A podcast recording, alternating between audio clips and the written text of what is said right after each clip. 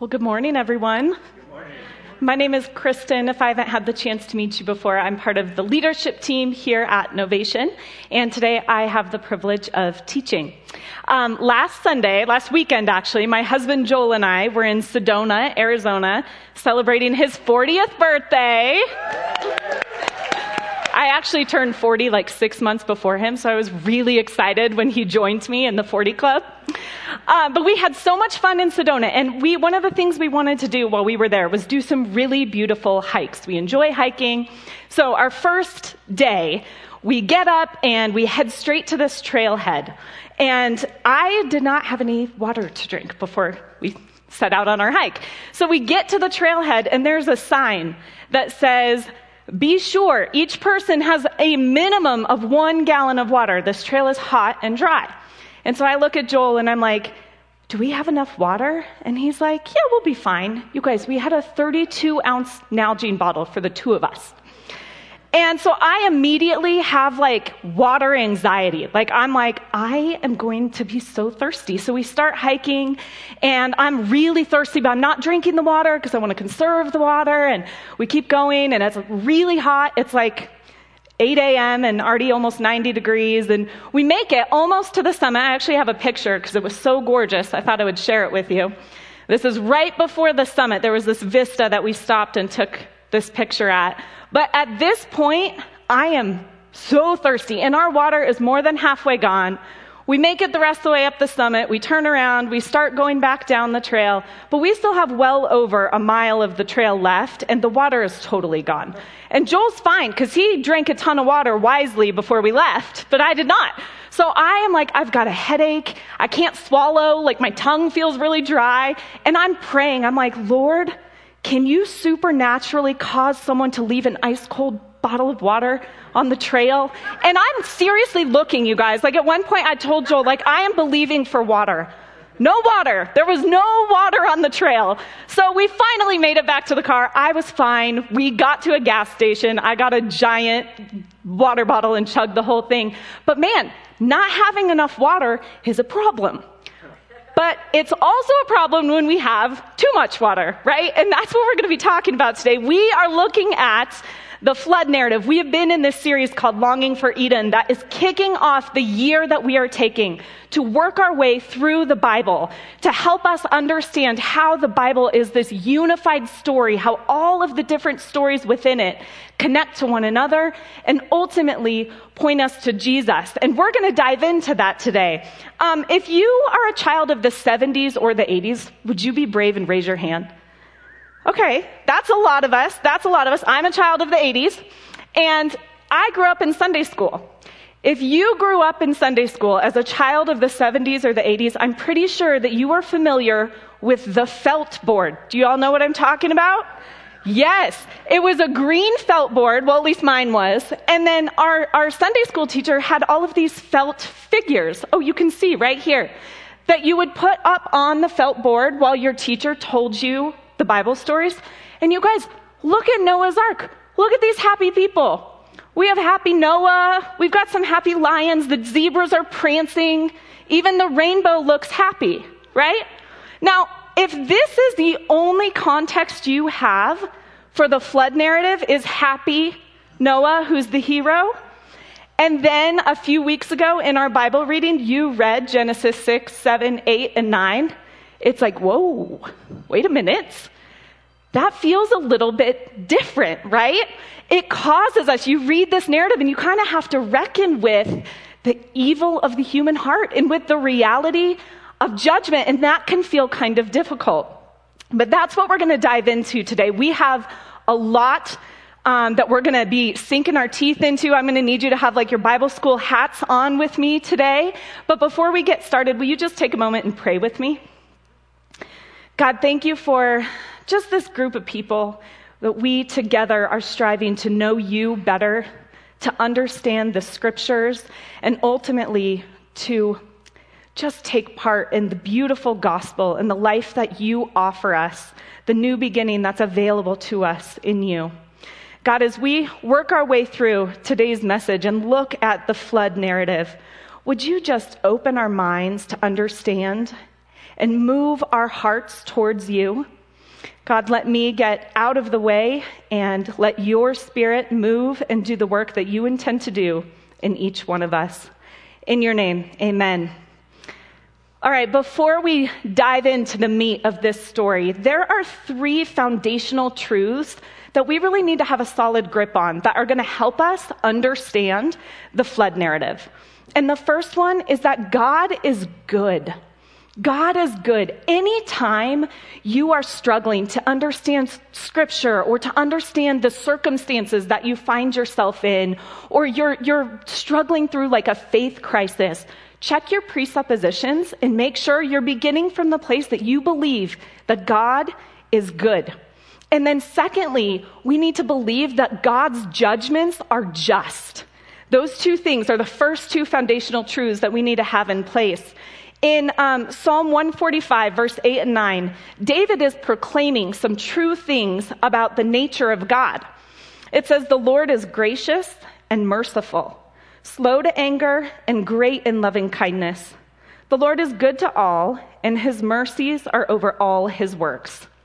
So God is good, his judgments are just, and thirdly, human choices are responsible for the realities that lead to judgment. Now, that psalm that I just read, David was actually quoting from a different place in the Old Testament. He was referring to Exodus chapter 34, verse 6.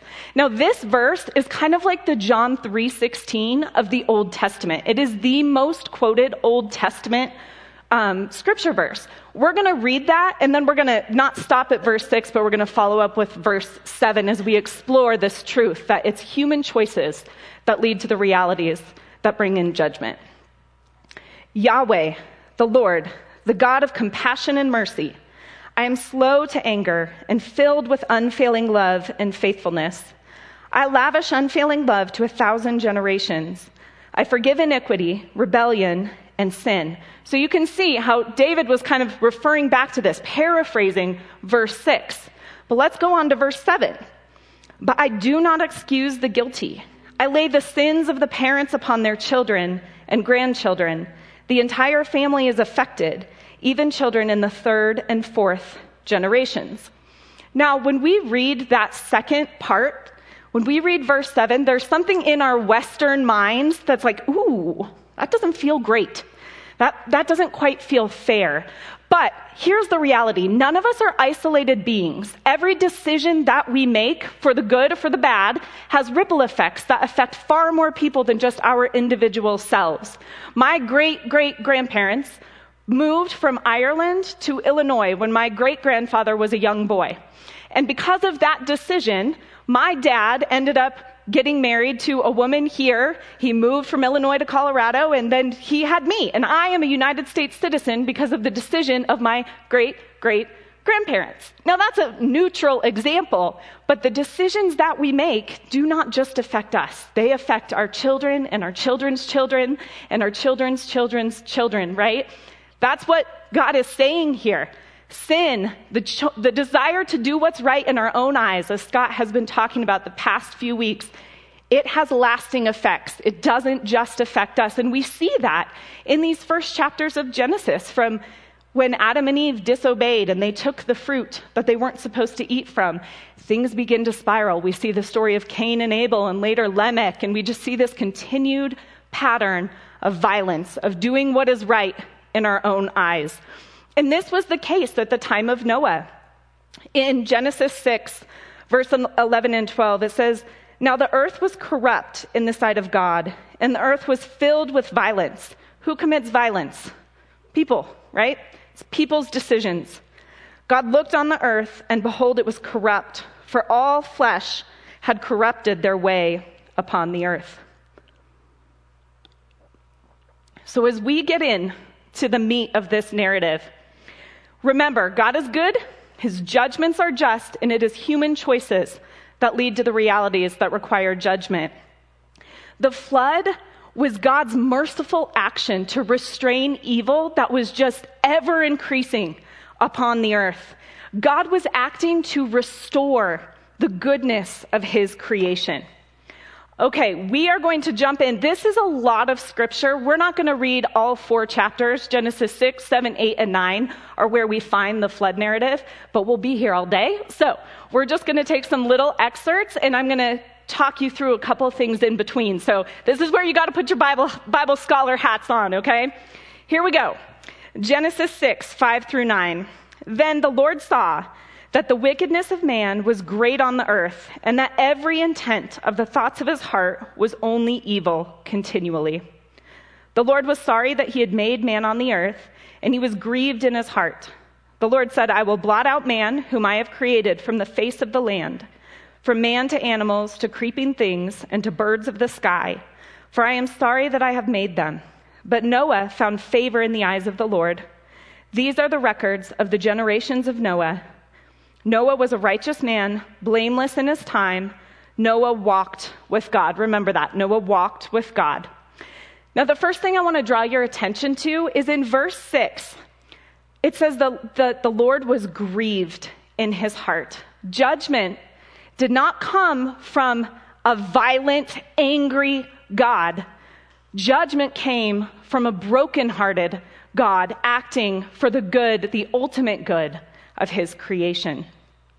Another thing I want you to know in verse 3, so we didn't read this, but in verse 3, there's a, a, really interesting statement. God says, My spirit will not strive with man forever, but instead his years will be limited to 120 years. Now, there's two possibilities of what this might mean. It could mean that God is putting a cap on an individual human lifespan. Now, after this point, we see lots of Bible characters who actually live beyond 120 years.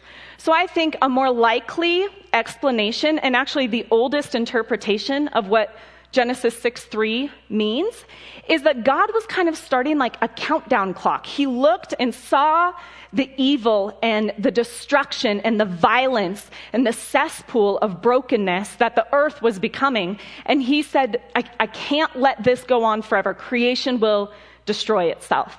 So in 120 years, judgment is coming. And then go, God goes on and he tells Noah what's going to happen. He's like, there's going to be a flood.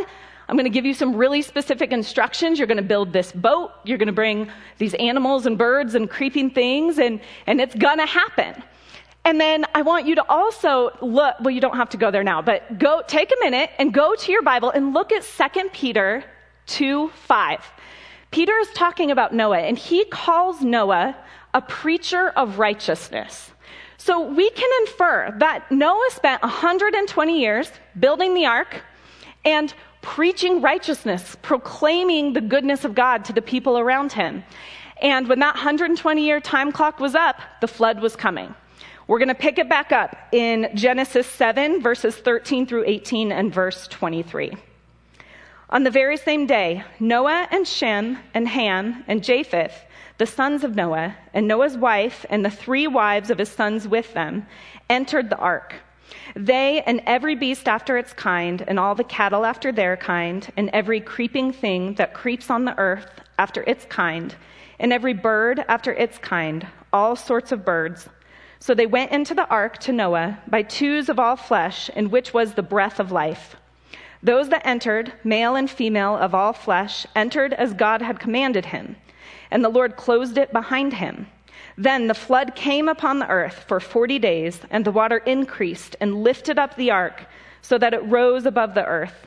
The water prevailed and increased greatly upon the earth, and the ark floated on the surface of the water.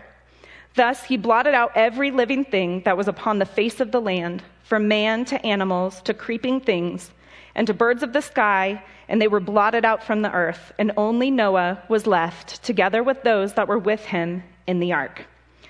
This is the low point. This is like, oh, only Noah and those that were left with him in the ark remained. A side note that I want to point out to you the number 40 in verse 17, we're told that the, the rain would fall upon the earth for 40 days. That number 40 is really significant, and I want you to make a note of it. Circle it in your Bible, underline it, because you're going to come across the number 40 throughout our reading plan that we're doing over this next year. When you come across this number, the number 40 signifies a time of testing, a trial, a time of waiting, but ultimately it signifies deliverance. We obviously see this here in the flood story. We also see this when um, Israel wandered in the wilderness for 40 years. We see this in the life of Jesus when he was led out into the wilderness and fasted for 40 days and 40 nights and then was tempted by the evil one. So it's just a great design pattern to notice. Make a note of it to yourself so that the next time you come across it, you can go, oh, I have, a, I have like an idea of what that might mean. I have other examples in other parts of Scripture. In 8 1, Genesis 8 1, we're told that God remembers Noah and he sends a wind across the water and the water begins to recede. We're going to pick the story back up in verse 4, chapter 8. In the seventh month, on the 17th day of the month, the ark rested upon the mountains of Ararat. The water decreased steadily until the 10th month. In the 10th month, on the first day of the month, the tops of the mountains became visible. We're going to keep going. Jump down to verse 13 through 18. Now it came about in the 601st year, in the first month, on the first of the month, the water was dried up from the earth. Then Noah removed the covering of the ark and looked, and behold, the surface of the ground was dried up. In the second month, on the 27th day of the month, the earth was dry. Then God spoke to Noah, saying, Go out of the ark, you and your wife, and your sons, and your sons' wives with you. Bring out with you every living thing of all flesh that is with you, birds and animals, and every creeping thing that creeps on the earth, that they may breed abundantly on the earth and be fruitful and multiply on the earth. So Noah went out, and his sons and his wife, and his sons' wives with him. If you add all that time up, Noah and his family were in the ark for about a year. And then Noah, we're not going to go into this part, but Noah sends out a raven, and then three times he sends out a dove until finally the dove doesn't come back. He realizes that the, the earth is habitable again, and him and his family and every all animals with him on the ark get out of the ark. We're going to pick up the story again, Genesis 8, 20 to 22. How are you guys doing? I know this is a lot of scripture. Are you with me? Yes? Okay, here we go.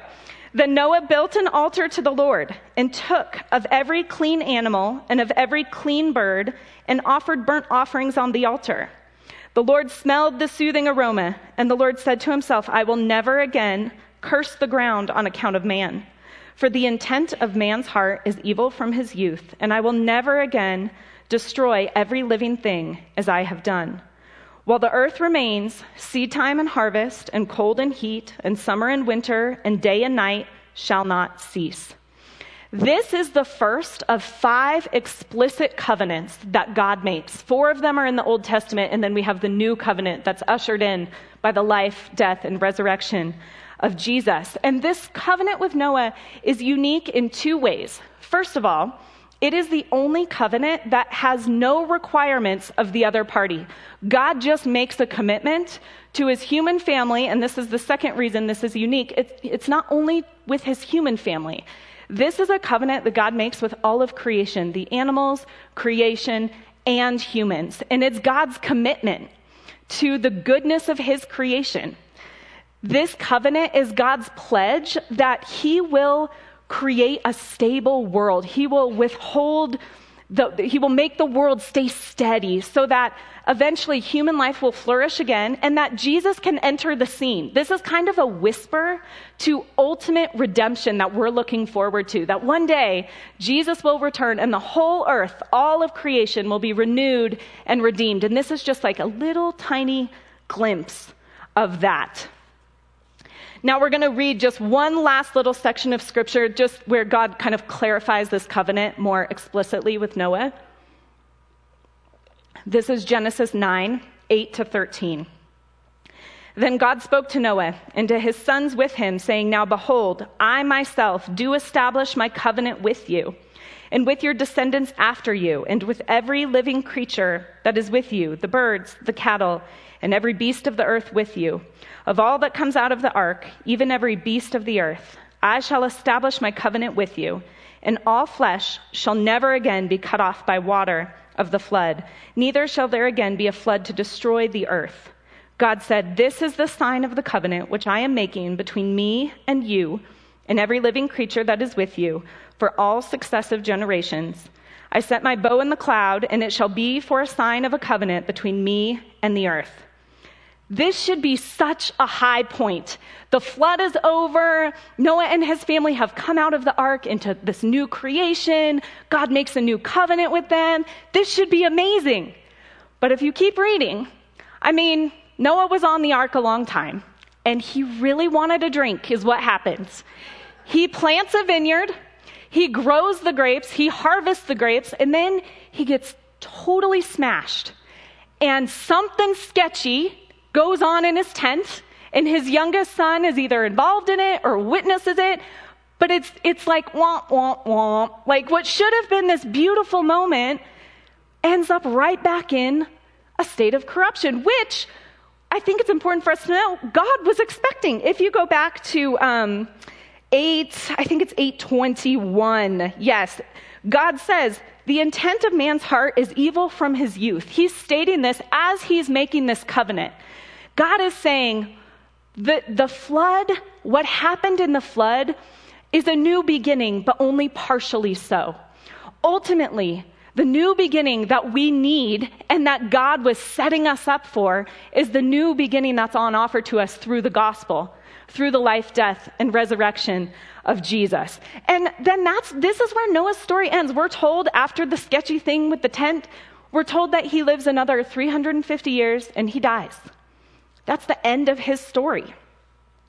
So, what I want us to do is I want to help you. The Bible is so incredibly highly designed with so much intention, with phrases and ideas that layer from one story to another in such beautiful and amazing ways that may not be obvious on a first read through. And so, what I want to do is I want to help draw out three different parallels that we see in this flood narrative that will help us understand the bigger story that leads to Jesus. The first parallel that we see is the parallel between creation and decreation. In Genesis chapter 1, we have God's Spirit hovering over the waters of the deep. And then through this creative action, God separates the waters. So there's heavens and then there's waters below. And then God separates the water so that there's dry land that appears and the water has boundaries around where it can exist. And in Genesis 7, we see an undoing of that. In Genesis 7, the the sky above opens up and the water starts pouring out, and the ground below, the fountains below bubble up. And it's just like this decreation where creation is collapsing back in on itself. We also see this in the breath of life. The phrase the breath of life, we see it multiple places in Genesis, but in Genesis 2, verse 7, the breath of life is what God breathes into man, that animates man, gives him his spirit and his being. And then in Genesis 6:17, we're told that the breath of life is going to be destroyed. Another act of decreation. And then finally, the ark itself has so much Eden imagery in it. If you think about the garden where Adam and Eve were with God. They were in this beautiful garden surrounded by trees. They had plenty to eat. They were there with all the animals, and God's Spirit dwelled with them. Now look at the ark. The ark is made of trees, of gopher wood to be exact. There's plenty to eat because God instructed Noah to bring plenty of food. They're there with the animals and the breath of life remains in the ark. The Spirit of God dwells in the little floating Eden. There's a lot of Eden imagery present in the ark. So that's the first parallels creation and decreation, and then ultimately recreation. The second parallel that we see is between Noah and Adam. Now, remember when we were starting out reading, I asked you to make note that the scriptures tell us that Noah walked with God? Adam also walked with God. When, if you go back to Genesis 3, when Adam and Eve have eaten of the fruit of the tree that they were not supposed to touch, and they were hiding, God came in the cool of the day to do what with Adam and Eve? To walk. He came to walk with them in the garden. So both Adam and Noah are men who walk with God. Both Adam and Noah are men who were commissioned to be fruitful and multiply and fill the earth. We see that commission given in both the creation narrative and the flood narrative. And both Adam and Noah ultimately fail. Adam eats of the tree that he's not supposed to eat from and ends up hiding, naked, and ashamed in the garden. Noah gets drunk and does the sketchy thing in the tent and ends up naked, ashamed, and hiding in his tent. So both of these two men leave us longing for someone greater, someone who doesn't fail the test and just go after what's right in their own eyes, but instead trust God, trust God's character, and is obedient even unto death. It leaves us longing for Jesus. And that brings us to the last parallel that I want to point out is between Noah and Jesus. Now think about the two narratives, what we just read and what you know, or maybe you haven't heard the gospel yet, that I'm going to tell you. In the flood narrative, we have Noah, a righteous man living in a wicked age, and the flood waters of death come, and the wicked perish, while Noah and the righteous remnant are brought through the flood waters to safety, right? They take shelter in the ark and they're brought through to safety. Now, the story of Jesus inverts the flood narrative. In the story of Jesus, we have, instead of the wicked perishing while the righteous is brought through to safety, we have Jesus, the one and only truly righteous one, who sinks beneath the waters of death on the cross. He doesn't escape like Noah did. Noah took shelter in the ark and came through to safety. Jesus instead becomes the ark, becomes the shelter through his death, and he brings all creation through to safety, through to new creation, to new covenant. That's amazing. When we read the flood narrative with the ability to know the New Testament, which many, many faithful people before us didn't have, but we do, we can see the ultimate fulfillment of the flood narrative and of the new beginning on offer in Jesus. That's amazing. So, what do we do with this? Our God is a God of new beginnings. His desire is that every one of us would experience the new beginning on offer from Him. So, where do we start? How do we respond? The first thing that I would say is we just need to be honest about where we're at. The reality is, all of us probably have things in our life that we're struggling with, places where sin still has a hold on us. Maybe you're not following Jesus today. Maybe you think, I just, I got to get my life together. I'll, I'll think about this Jesus thing once I just get through this or once I get out of this mess. That's not necessary. God's offer to you is to just be honest about where you're at and invite Him into the mess. In Colossians 3, verse 5 through 9, Paul writes So put to death the sinful earthly things lurking within you. Have nothing to do with sexual immorality, impurity, lust, and evil desires. Don't be greedy, for a greedy person is an idolater, worshiping the things of this world. Because of these sins, the anger of God is coming. You used to do these things when your life was still part of this world. How true is that? We used to do these things. Sometimes we still get caught up in them. But now is the time to get rid of anger, rage, malicious behavior, slander, and dirty language. Don't lie to each other, for you have stripped off your old sinful nature and all its wicked deeds. Put on your new nature and be renewed as you learn to know your Creator and become like Him. There's a real relief in inviting Jesus into our mess, and not just Jesus. Invite somebody else and tell somebody in your home group or in your core group where you're at, what you're struggling with. Sin festers and grows in the darkness, but when you allow the light to pour in, sin loses its power, it loses its grip. So that's where we begin.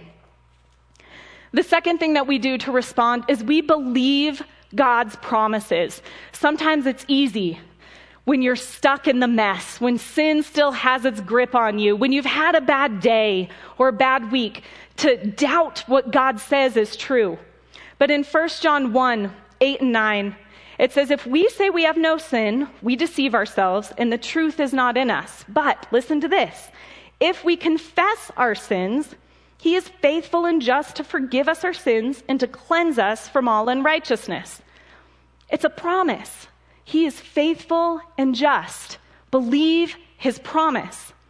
In 2 Corinthians 5:17, this is one of my favorite verses. Paul writes, "Therefore if anyone is in Christ, he is a new creation.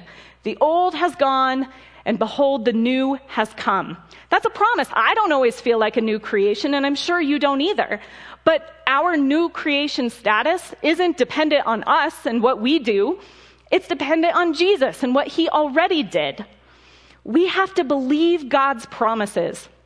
When our family was young, we went up to Winter Park, and my son Bryson was three, maybe four years old, and I had Ashlyn, who was just a little tiny baby. So my husband Joel wanted to take the kids on the alpine slide. And Bryson was nervous. He was like watching a couple different people come down and he was unsure about going.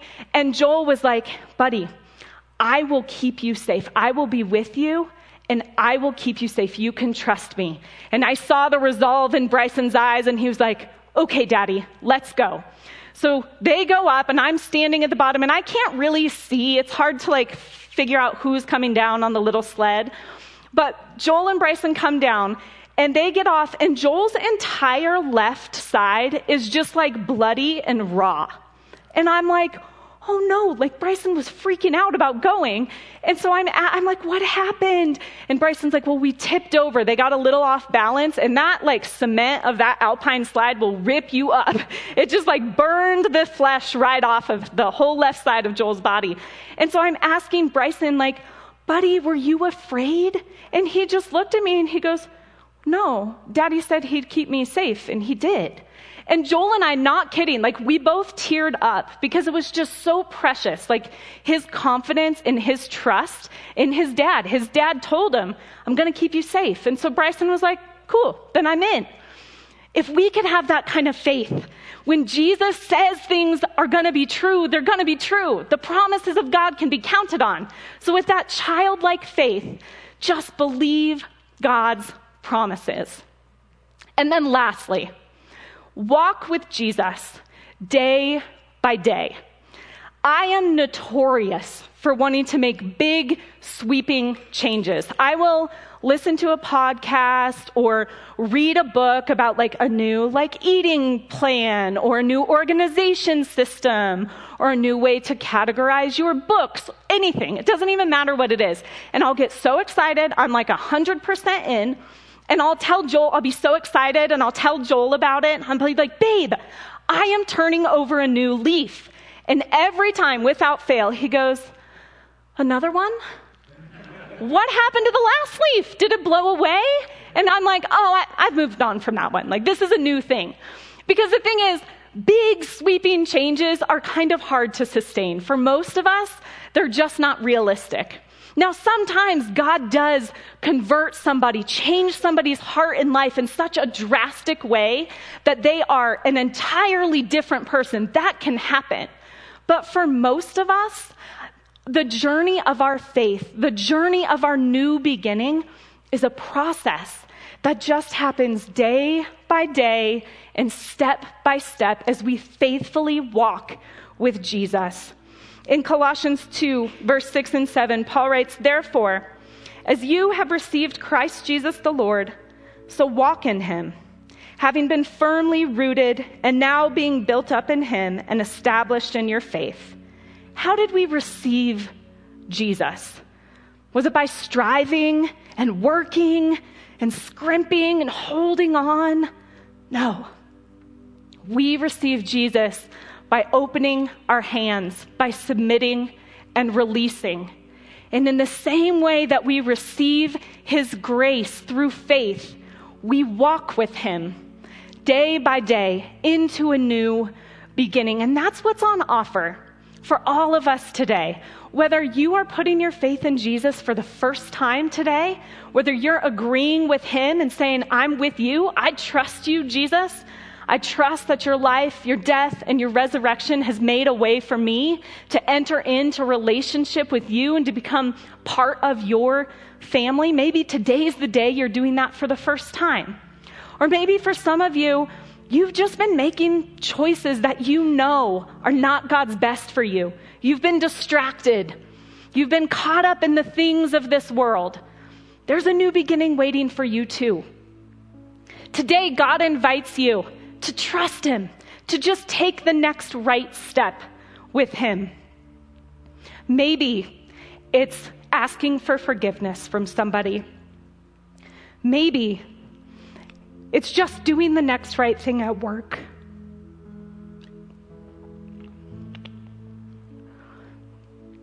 Maybe what God has for you today is a step of faith into something new. Whatever it is, don't leave without reckoning with it, without giving it over to Him. I want to leave you with these words of Jesus from Matthew 11 28 through 30. Are you tired, worn out, burned out on religion? Come to me, get away with me, and you'll recover your life. I'll show you how to take a real rest. Walk with me and work with me. Watch how I do it. Learn the unforced rhythms of grace. I won't lay anything heavy or ill fitting on you. Keep company with me, and you'll learn to live freely and lightly. Let's pray. God, thank you for the story of the flood. Thank you for the ways that we can see our ultimate need for you, for a new beginning in you. God, wherever we are today, whatever new beginning we need to walk in, remind us of your grace. Remind us of your love for us. And thank you, Jesus, for the gospel, for the ultimate new beginning that we have in you. We love you and we praise you. In your name, amen.